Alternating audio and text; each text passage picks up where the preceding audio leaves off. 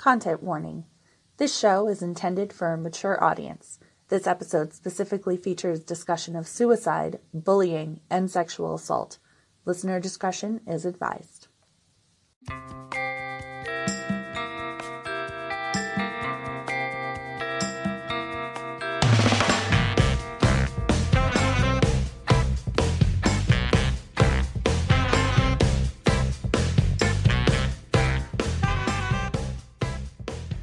Hi there, and welcome to Working Out the Kinks, the show where we take a feminist, LGBTQIA+ inclusive, kink-positive look at sex and sexuality. I'm your host, Jessie Hitch. Today, we have Erin Delaney, program coordinator for Hustler, on the show. We talk about her job as someone who watches porn for a living. But first, a story from one of our female listeners. One day, I walked into my dad's house, knowing that he had a guest visiting from out of town. She was a very bubbly, outgoing person with a proclivity for oversharing. Among the things she opted to share with me was the fact that she was having an affair with my dad out of spite for her husband, who had a mistress back home.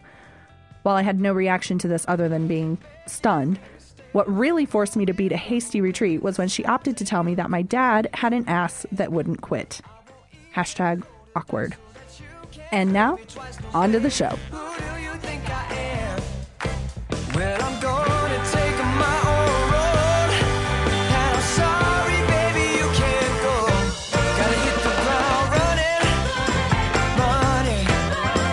running just as fast as I can. Gotta hit the ground running. Oh yeah, no, and I think Las Vegas is really interesting too, in how they have they do have regulated areas, and they have the escort thing. I mean, I did some growing up in Las Vegas, and I always remember when people would go through, when family would come to town, we would always go to the strip and hang out. And there were always those guys with the cards on the corner, and they had they had those little cards. And I remember we weren't allowed to take the cards, but we'd pick them up off the ground and then go home. And there's four of us kids, and we'd be like, okay, well, I'll trade you 4 diamonds for angel or whatever. We had weird escort trading cards, little Pokemon cards. Exactly.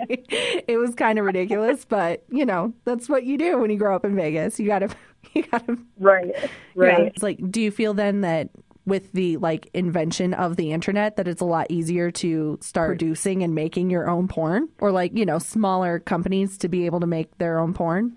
Yes and no. I think the internet can be helpful in certain ways, and there are a lot of companies that purely do internet porn, and we, working in broadcast, we don't deal with them directly just because it's easier for them to not deal with broadcast, but just because generally they do scenes instead of full movies. Oh, okay. And yeah, so that's what a lot of the online stuff is, and we have companies that we buy stuff from online, but we generally comp it into full movies. Oh, nice. So it's just, so when you produce a full movie, if you've got content that's been acquired from another source, you just kind of make a compilation tape kind of thing and put it out as a full film. Yeah, we can do that. We usually stick to the same studios, but yes, we have certain outlets where we can mix media, and then we build compilations almost every month. There's hundreds of them that we build. Wow. So is that released just solely online, or do you produce DVDs now too?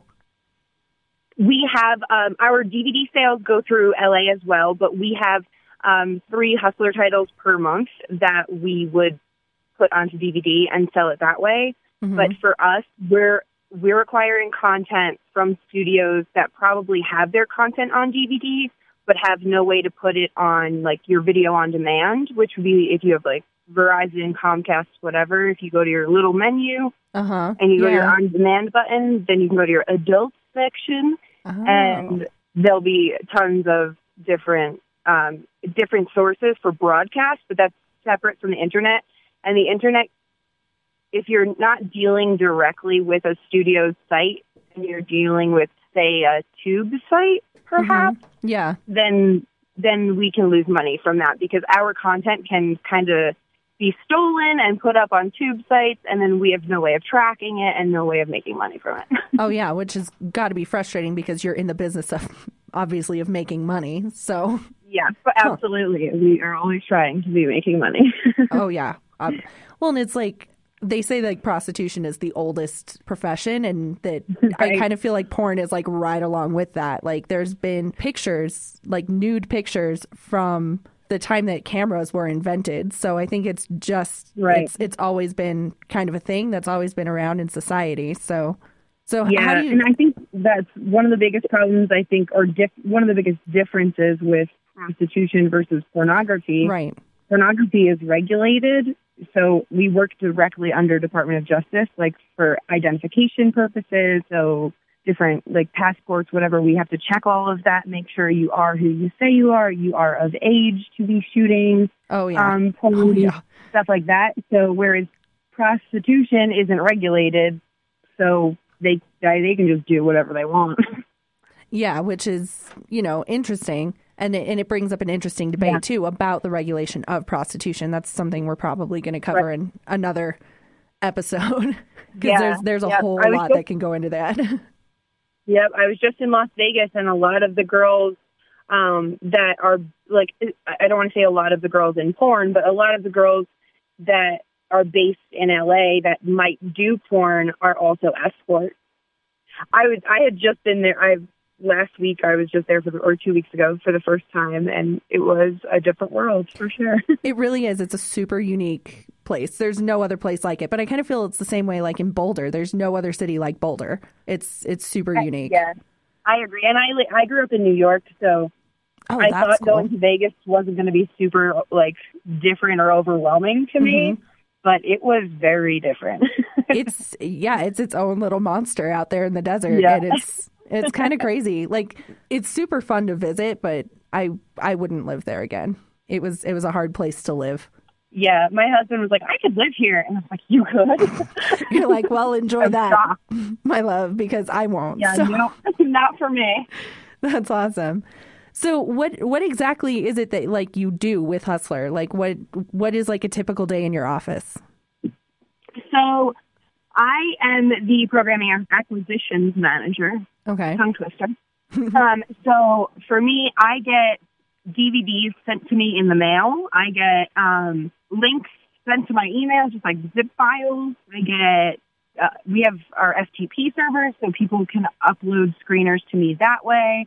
And I will watch our content. So depending if it's a scene or a full title, I will go through and watch, not in real time generally, I'll watch setups and content throughout to see what's in it and to make sure there aren't anything that goes against our broadcast guidelines that we might get in trouble for. I have to make sure that there's no peeing, that there's no lactation, there's no blood, no weapons, no drugs, and things like that. And I have a customized database so I can keep notes on everything that I screen. Oh, wow. So we have, it's an in-house database that we have, and it is incredible what it can do. It links every single department in our building, uses it, and it's really amazing. Huh. So your job is basically to like watch and screen porn all day. Yeah, absolutely. And take notes about it and write the notes back to the studio to say, hey, this title was excellent, but can you be careful not to put any weapons or anything that might seem like they are being forced or coerced or anything like that. Well, that's amazing. Like, I wish I could get paid to watch porn all day long. I hear that a lot. Which, like, and, you know, that's got to be just kind of like, oh, it's just another day at the office. I'm going to watch somebody get banged. Like, it's probably not even, like, sexual at this point, you know? But yeah, it's definitely a bit mechanical for me at this point, but believe me, there are things that I will see, and I will call everybody that I know in the office into my office and be like, oh my gosh, you have to see what I just saw. Oh my God, that sounds awesome. Like, that sounds just like the coolest job of all time. That's amazing. Yeah, it fell into my lap, and I'm happy it did, and I don't want to go back to regular waitressing and restaurants and I mean, how could you? Because you just have like Like, how do you even put that on a resume? Like, oh, I just used to watch porn all day long, and this is what I did, and now I'm trying to work for this family-friendly company. Like, I mean... You definitely have to be able to kind of work your skills, bank on that. Oh, yeah, I'm really, really good at organization and viewing content and management and whatever. Creatively rephrase. Yeah, exactly. So kind of like what I just touched on in trying to maybe get a job in another, like, quote unquote, family friendly place. Like, porn is often kind of like called, like, it's like dirty or it's immoral or it's wrong. Like, and I don't feel that way personally. But like, what, like, how do you feel like that's a thing? Is that like a stigma that you have to deal with on a daily basis, or like when you're meeting new people? On a daily basis, I'm going to say no, just because of the environment that I work in. I'm constantly around it, and everybody I work with is around it. But in my personal life, it's interesting. I like to consider myself a good judge of character, so I just kind of feel out the situation and decide if I want to tell people what I do or where I work. Yeah. But my husband and my father-in-law get a kick out of... we're talking to somebody and they'll be like, oh, hey, my wife or my daughter-in-law, she works in porn. And then they'll just, then I'm just trapped there. So it's hard because it's still a stigma, and people do have their feelings about it. And a lot of people, especially in, I think, this day and age when women's rights are such an issue, people are pretty judgmental, and they ask me, how could you do that? Especially because I consider myself like very, like, go women, girl power, feminism. Yes. And people ask me, how can you do that? How can you do that? But for me, working in the company that I work for, I know how strict, like, I've worked in different departments in the building, and I know how strict we follow all of our Department of Justice rules. And I just know that it's not like these tube sites where you could have a girl who didn't want to be on camera, who ends up on camera, or it's a hidden camera from an ex-boyfriend, and they end up on the internet, and that's not cool. So I like to tell people, like, our stuff is regulated. These girls want to be doing what they're doing. They're not selling their bodies. They're selling a brand, and they love what they're doing. See, and I think that's what's cool about, like, feminism and porn and things like that, because I kind of feel the same way. Like, as long as this is what they want to do, by all means, like, you can't tell a woman what she wants to do with your body and still call yourself, like, a feminist. I don't think anyway. Yeah, exactly. And I know, like recently, August Ames passed away. She committed suicide. She was very prominent. Right. No, I read about that. And, yeah. And at the AVN Awards, which I was just at in Las Vegas, one of the directors that won the award called up August's husband to give a speech instead of giving his own speech. And that's one of the things that he focused on. He's like, these people, like, she was very, very intensely bullied online for not wanting to work with certain other performers. Right. And her husband basically said, like, this is your body, this is your choice, and you, these people in the industry need to understand that you make the decision, and this is how you're making your money, this is your business, this is your livelihood, you make the decisions, not them. And I think it was a really powerful message, and it's a really important message. Yeah, and I remember, I don't know why I ended up reading about that, but it was really interesting because, you know, because she just had an opinion about, like, she didn't want to perform with male performers who had sex with other male performers. Right, and because of the HIV. She's just worried about her health. Yeah, and I mean, I get that, and so... And I mean, I understand why, like, some people would be upset about that. But again, like, just the intense online bullying. Is that something that you see a lot of with your female performers? Like, do they have a lot of shitty people on Twitter just, like, disparaging them constantly? Or, you know what? I think that it is a really big issue. And there are, for every fan on the internet, there's a person that's not a fan. Right. And, like, I was just talking to my husband about this recently, and he said, yeah, but how do you let somebody on the internet get to you like that?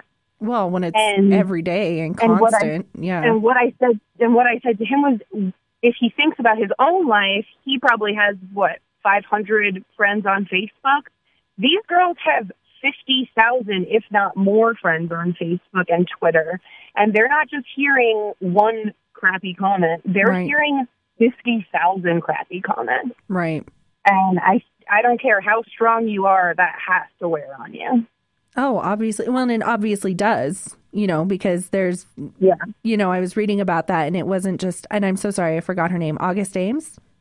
Yeah. Yeah. And it wasn't just her. I mean, she was the most recent, but there have been right. many, many other suicides that have happened because of this online bullying.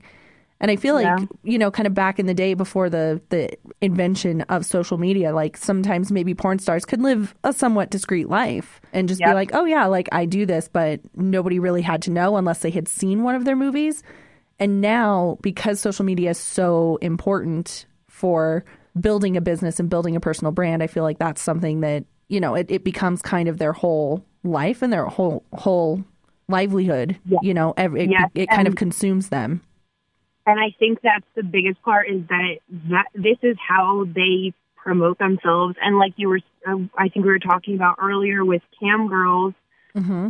A lot of these girls that are like porn stars are also cam girls. And the way that they promote themselves is by being on Twitter and by having their accounts and showing a 5-second clip of a video that you can go pay for later and whatever. And I think that yes, because it is so prominent, it helps them in a way, but it's so much easier for them to just be dealing with trolls.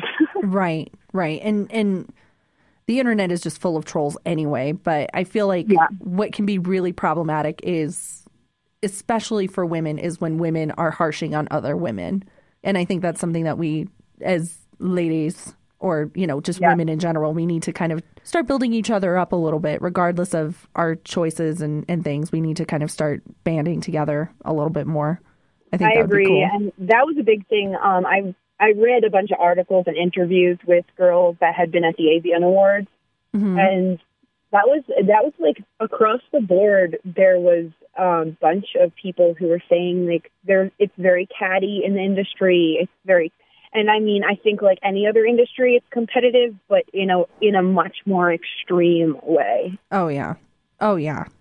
Yeah. And that was something I did like about, because I did see some of the pictures from the AVN Awards where a yeah. bunch of girls were wearing T-shirts in memory of yes, they of were her. Beautiful. I saw a lot of them. And I think that's gorgeous. Great. I think that's so cool because they, you know, they're at the end of the day, they're still people. And they still have emotions, and those emotions are yeah. valid, and they're still humans. And I think people kind of forget that. That's a really big thing. Like they are just like you and I. I had dinner with a couple people. I was out to drinks and talked to a bunch of stars, and they are just like you and I. We had normal conversations. We talked about food and TV and life, like. It wasn't just about sex and whatever. Right. They're normal people. They're going to work like you and I go to work, but their work is a little different. Right. And that's all it is. It's just that's just what they're doing, and they're making money. They're making money doing it. And exactly. Yeah. So part of me wonders if maybe there's like a little bit of jealousy there that they are able to have this like kind of sexual freedom to do things that and get paid for it, basically, and to be able to just do these things that normal people don't really have the balls to do, you know? Get it? And I think that's exactly what it is, because everybody is having sex. So why is it a big deal if they're doing it? Because it's on camera? Because they're doing it better than you? Right. No, exactly. And I think it's interesting. I read a thing the other day, and it was talking about like workers in fast food and saying like you can't tear somebody down while actively demanding a service from them. And I kind of feel like that happens a lot in the porn industry. Like you're going to talk shit about this woman who's doing these things, but then you're also actively going to engage in watching those things happen and paying for those things to happen. So like you're creating the demand while also like disparaging these people for doing what they're doing. Yeah, I think that's a huge issue, and I think that's just a societal issue. Right. And I think it really goes back to the double standard of if a man sleeps with 20 women, mm-hmm. that's fun. But if a female sleeps with 20 men, she's a slut. Right. And the whole, yeah. And I think it goes back to that mentality of these women who are actually empowered and using they're managing businesses. They're not just having sex. They're producing movies. They have their own companies. They have their own merch lines. Right. They're running a business. They are empowered women. They're not just sluts having sex or whatever. Like, it's just silly to me that that's still a thing, but I absolutely agree that that is a huge problem, and people who are watching porn and actively and probably engaging in sexual activities themselves right. are going to have bad things to say, or even, I mean, we get written letters sometimes. It hasn't happened in a while, but we've gotten letters. Oh, my gosh. And we're fortunate where we are, that we don't have to deal with it as much. But in California, there, especially, religious people who want to picket or whatever. So then, would you say then in the business, is it more like women are controlling the business, or do you think it's more like men are controlling the business? I think that there has been a really big shift, and I we have so many studios that we deal with, and it's a pretty even split mm-hmm. with male and female owned studios. There's actually a bunch of studios that are owned by pairs, like married men and women, married women and women. Oh, cool. That have their own studios, which I think is great. And I feel like more recently, not necessarily that the hardcore content is disappearing, but there's more of a demand for softer content and more, I don't like this term, but female-friendly content. Right. Something that's a little more... No, I get what you're saying. Yeah. Yeah. And so I think that these, there is a ton of studios that are run and owned by women, and their content is driven by women. And it's actually interesting, though, because if you look at the numbers of people who watch porn, it's almost a 50-50 split. I think a couple of years ago, it was 51% of people watching porn were women. Oh, wow. I just learned something new today. Yeah, it's really interesting to think that this content that everyone wants to say is more male-dominant is actually being watched by everybody. So, I don't know. Well, and I think that's interesting because, traditionally I would think that porn would be filmed for the male gaze, like with a male viewer in mind. But, now you're saying, no, half of the people in the world who are watching porn are females. So we need to be making content that is something that they want to watch as well. And I think that's cool that there are women that are like, no, women want to watch this, and kind of evening the playing field there. I think that's neat. It's also interesting, and this doesn't mean it's necessarily shot by a woman, but there is not a 50-50 percentage split, but there's a lot of women who prefer to watch male porn. Hmm. And I can see that because generally the males in gay porn are more attractive than the males in straight porn. You're not wrong. They're all cut and muscly and ripped and stuff. So I can understand why that would be. There's a lot of women who want to watch male on male porn. What about what other kind of content are females viewing then? I mean, I think it's across the board. I really find that. You can say any person you ask is going to tell you something different. Mm-hmm. So, but I mean, if you look at numbers, we follow different numbers that certain websites put out. And we also have an excellent research department that watches the numbers on our content. Mm-hmm. But being in broadcast, our market is more, probably not as many females, but for internet, it's going to be a lot more females. So that's interesting. But there's bisexual content that sells extremely well, and that is being watched by males and females. And that, when I say bisexual content, we consider that two males and a female with male-male interaction in the content, right. Not just a male-male, female freeway. So, okay. Or two females in a three-way with a guy, we wouldn't consider that would be just a threesome. It's weird. Like, I feel like it's just kind of industry lingo that doesn't really fit into what everyone else thinks. Yeah, but I mean, every industry has like certain things that how they classify different things. So that totally makes sense. Right, exactly. So what is it like for you, like being a woman in, you know, the production kind of side of pornography? Like, what struggles have you faced in that position? For me, I think in general for women, it's harder because, like I said, a lot of the content, or people think, oh, these women are degrading themselves by being in the content. Mm-hmm. So people look at a female working in the industry and think, oh, if she's okay with watching that, then she's okay with that content or degrading herself. So people think that they're pushovers or they can walk on them. Mm-hmm. And personally, I just never lived my life that way. I'm a very outspoken person. I can be a little bit bossy. I just know I don't let people push me around. So I think I've been very fortunate. Personally, in my company, I've never seen anybody being spoken down to because they're a female. Oh, that's cool. I think in the industry, I'm sure it happens, but I'm very fortunate that it doesn't happen to me. And I've been with this company for 5 years, and I've been in 3 different departments. So I'm also very driven, and if somebody does try and talk to me a certain way, I probably am not going to take it well. Right. But there's definitely people who don't stand up for themselves, and I can see them being kind of stepped on or pushed to the side. And like you were saying before, with the idea of the male gaze, and there are a lot of males that are in higher positions that luckily, I think, working with powerful women every day are kind of or have grown to be better. I think it was probably a bigger issue in years past. Mm-hmm.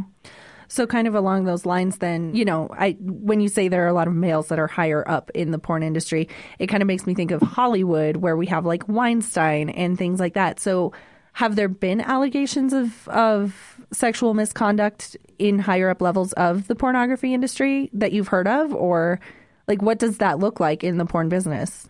I haven't seen it. Sometimes I feel like because I'm not in LA or not in the office in LA that I'm kind of separated from big stuff like that. But that's something I would hear about. And no, it hasn't been a thing. I mean, in years past, there's been like a performer or two that has been accused of going too far in a scene, or performers will talk to each other before a scene and set boundaries.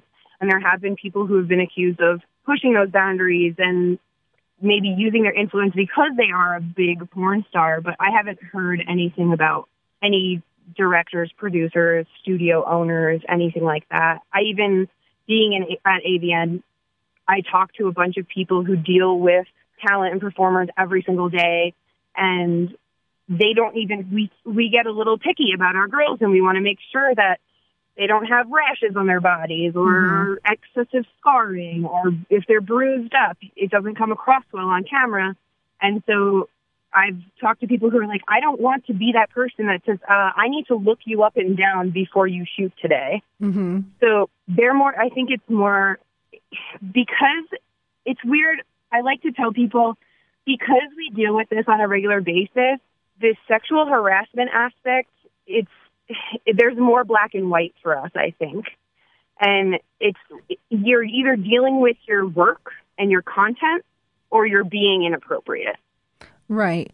Well, and I think it's interesting. It's a lot easier, I think, to kind of differentiate and not have people who are kind of pushing themselves on you or something like that. It's just not a thing that can happen, I don't think. It seems like the lines of communication are a lot clearer.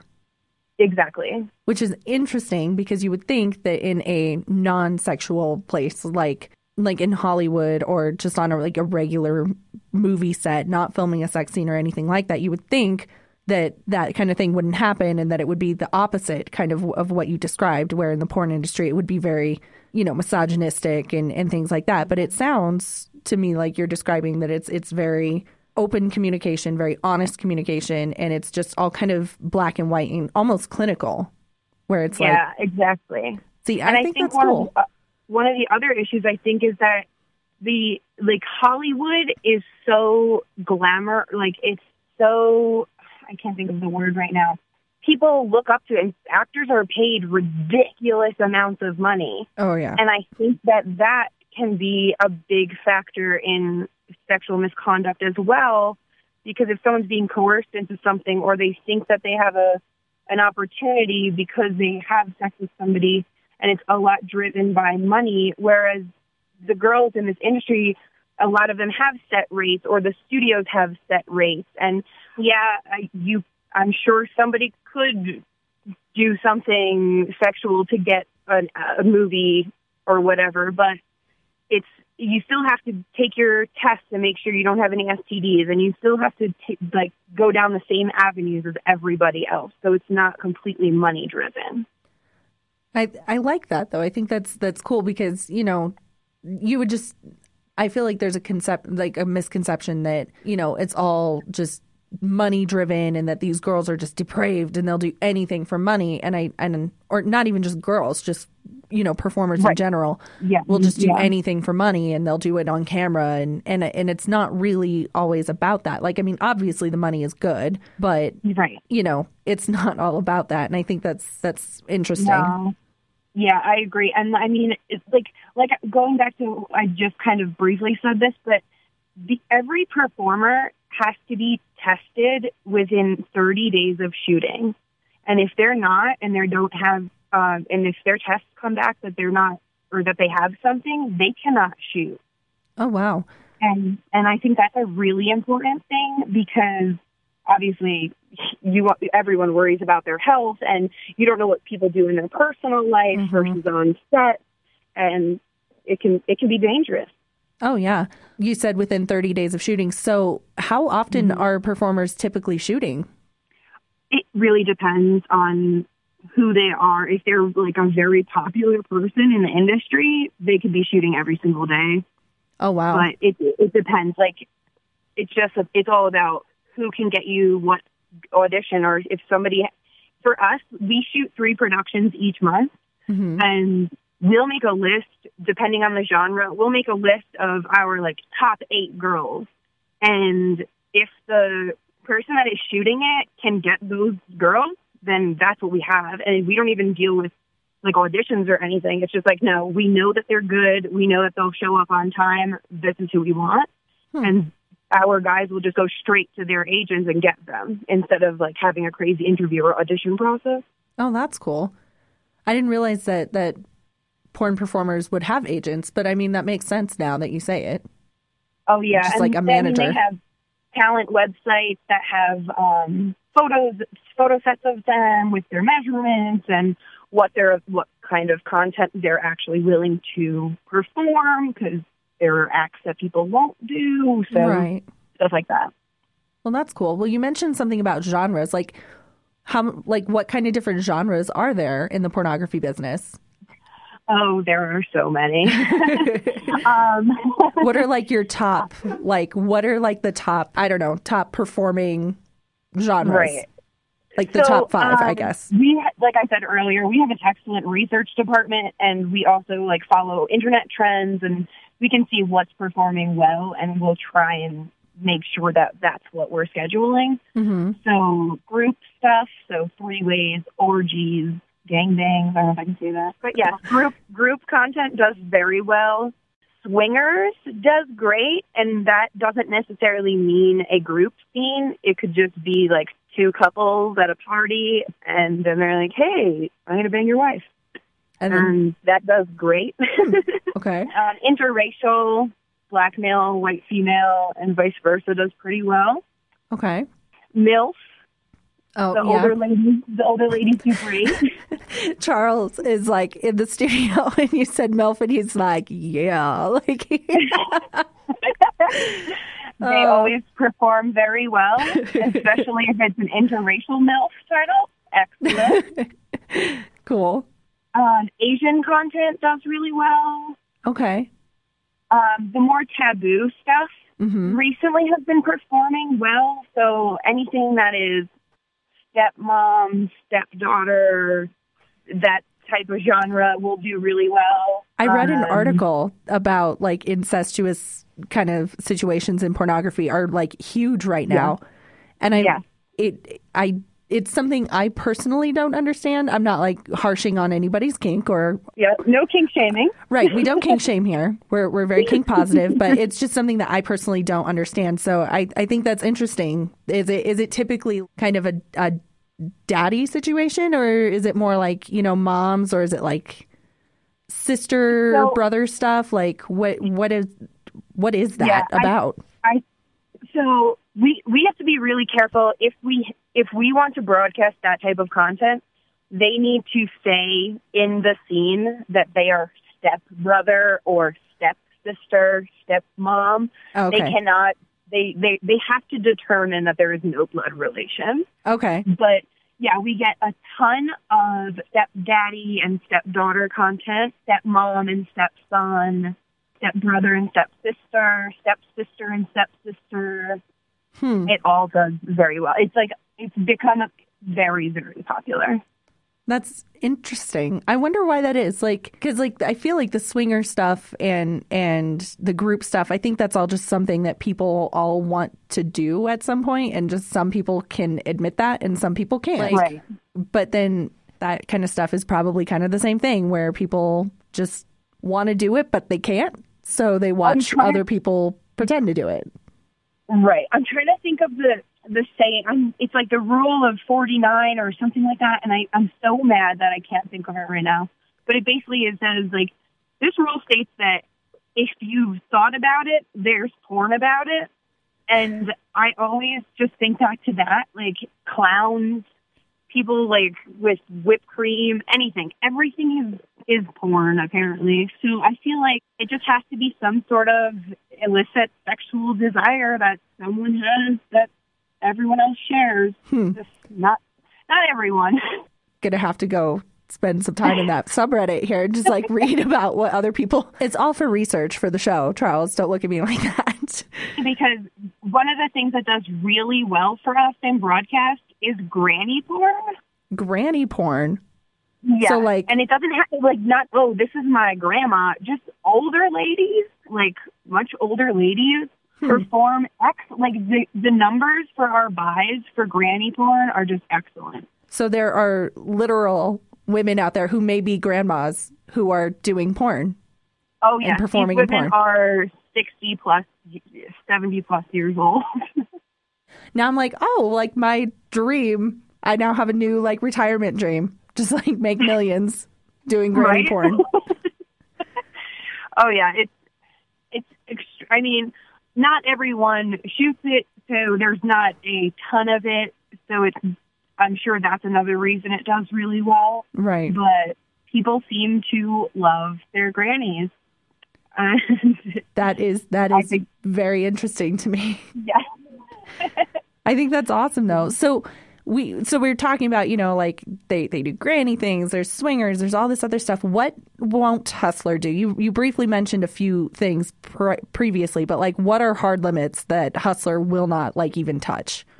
Because we're dealing with broadcast, we have certain regulations based off of the cable and satellite providers regulations. Mm-hmm.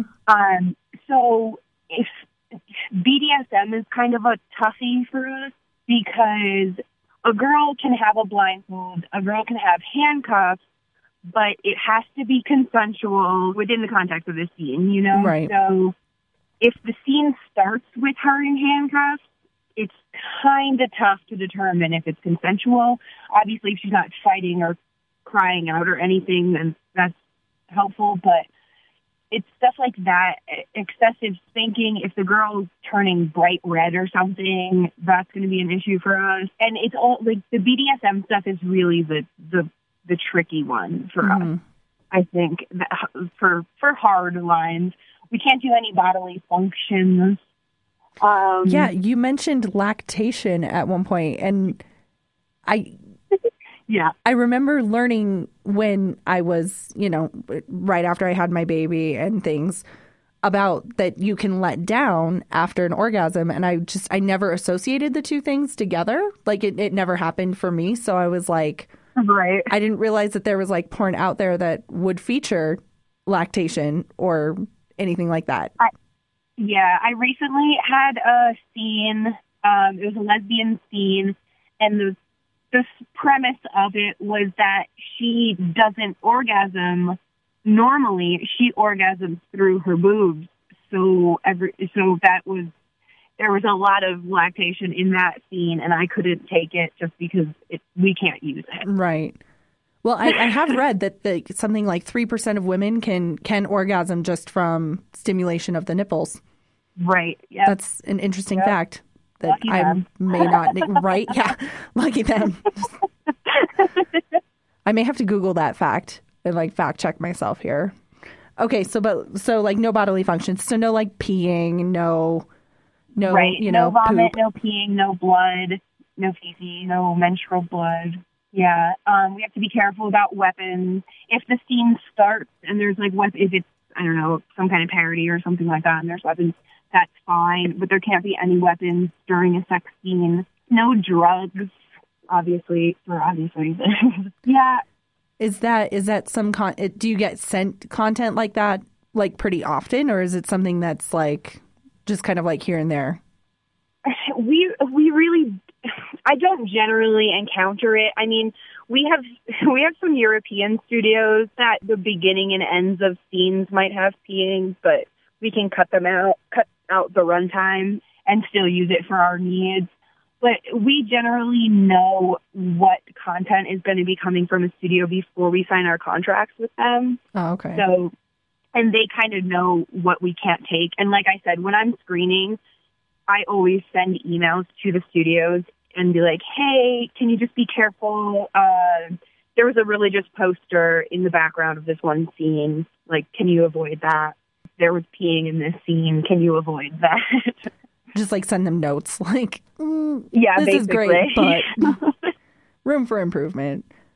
Exactly. Oh, this study actually says that Men's Health reports a study of 213 women said 29% had experienced a breast orgasm. I don't know. Wow. That's interesting. That's a lot higher than I would have expected. Yeah. No, me too. So why did you decide? You said you've been at Hustler now for 5 years and you've worked in 3 different departments. Yeah. Why did you choose Hustler? What kind of brought you to this job?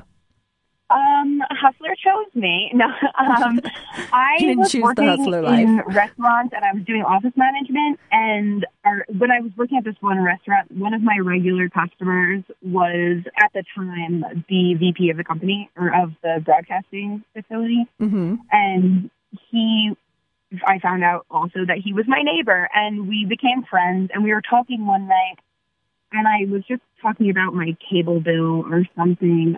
I shouldn't say talking about my cable bill. I was ranting about my cable bill. Right. And he was like, I love your attitude. I think you would do great at this company. And he's like, you probably have to start at an entry-level position, but I think you'll move up quickly. And then I'm from New York, and everybody is a smooth talker, so I don't take anybody very seriously. Mm-hmm. But I chose to apply, and I was just threw it out there, and I applied for a quality control position. That sounds super interesting. And I got it. And for that, I had to literally sit and watch in real time from start to finish not all of our movies. We have a whole department of people who did this, and we have certain, like I was saying, we can't show pee, we can't show blood. Degradation we can't show. So my job was basically to watch the movies and make sure that all of that content had been cut out previously. So, what was your first day on the job? What was that like? Just rolling up and they're like, you're going to watch porn all day.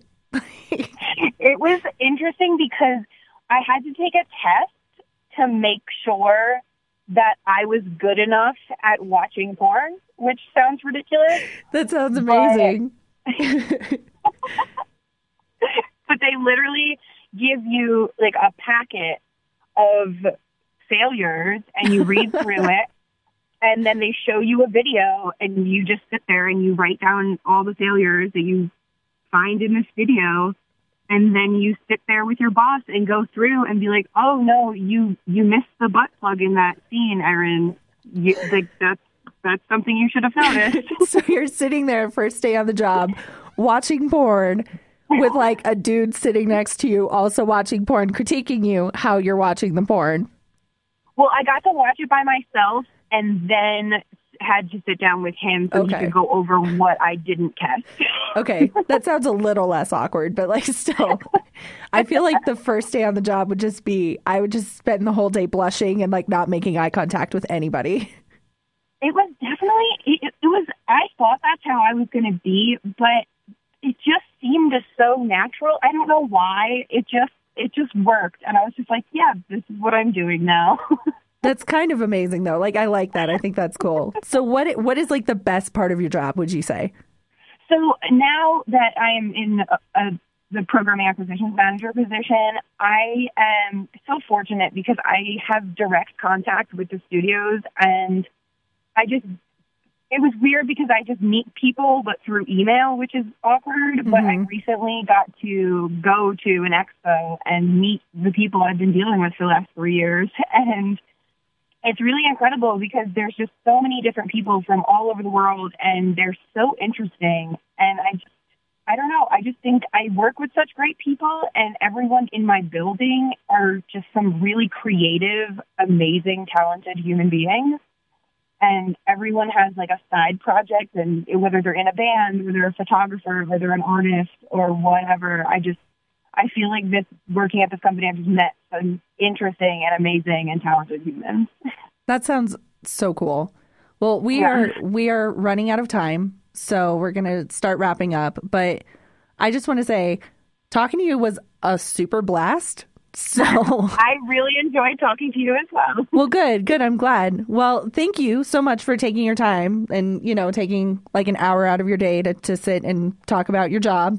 And for agreeing to be on the podcast and things. So I'm super excited about it. And if I have any more questions about the porn industry, like I know who my girl is, who I'm going to call. Yes, absolutely. Well, thank you again so much. That's it for today's episode. Thanks again to Erin Delaney for taking the time to enlighten us today. Thank you to KRFC for having us on the KRFC Podcasting Network. Thanks to Ryan Pruitt for our theme song, and thank you for listening to the show. See you all next time, and as always, proper communication and consent, folks.